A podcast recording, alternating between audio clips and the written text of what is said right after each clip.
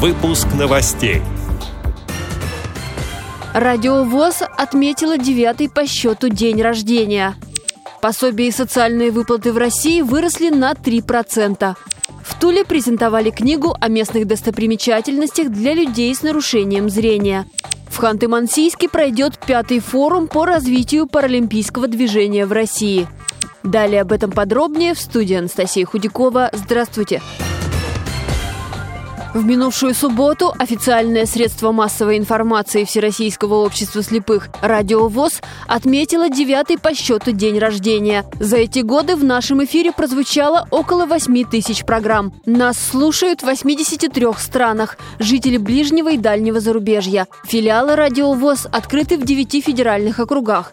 Корреспонденты из регионов не раз становились победителями всероссийских и международных конкурсов.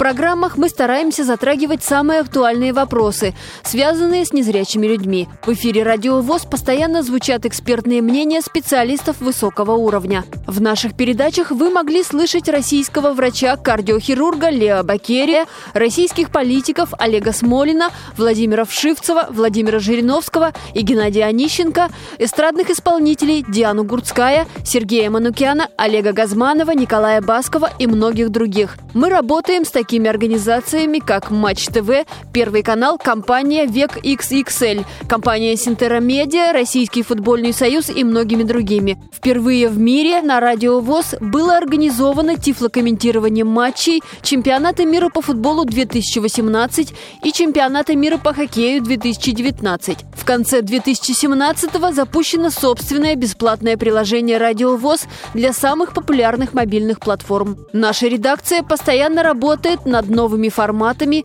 и расширением слушательской аудитории. Пособия, социальные выплаты и компенсации выросли на 3%. Их в России повышают раз в год с 1 февраля. С учетом инфляции выплаты увеличат в частности людям с инвалидностью. Поднимут ежемесячные выплаты и ежегодные компенсации инвалидам на содержание и ветеринарное обслуживание собак-проводников. Также, сообщает сайт российской газеты, увеличится размер набора социальных услуг. Он включает лекарственные препараты, медицинские изделия, специализированные специальные продукты лечебного питания для детей-инвалидов, путевки на санаторно-курортное лечение, бесплатный проезд на пригородном железнодорожном транспорте, а также на междугородном транспорте к месту лечения и обратно. Узнать больше о достопримечательностях Тулы смогут люди с проблемами зрения.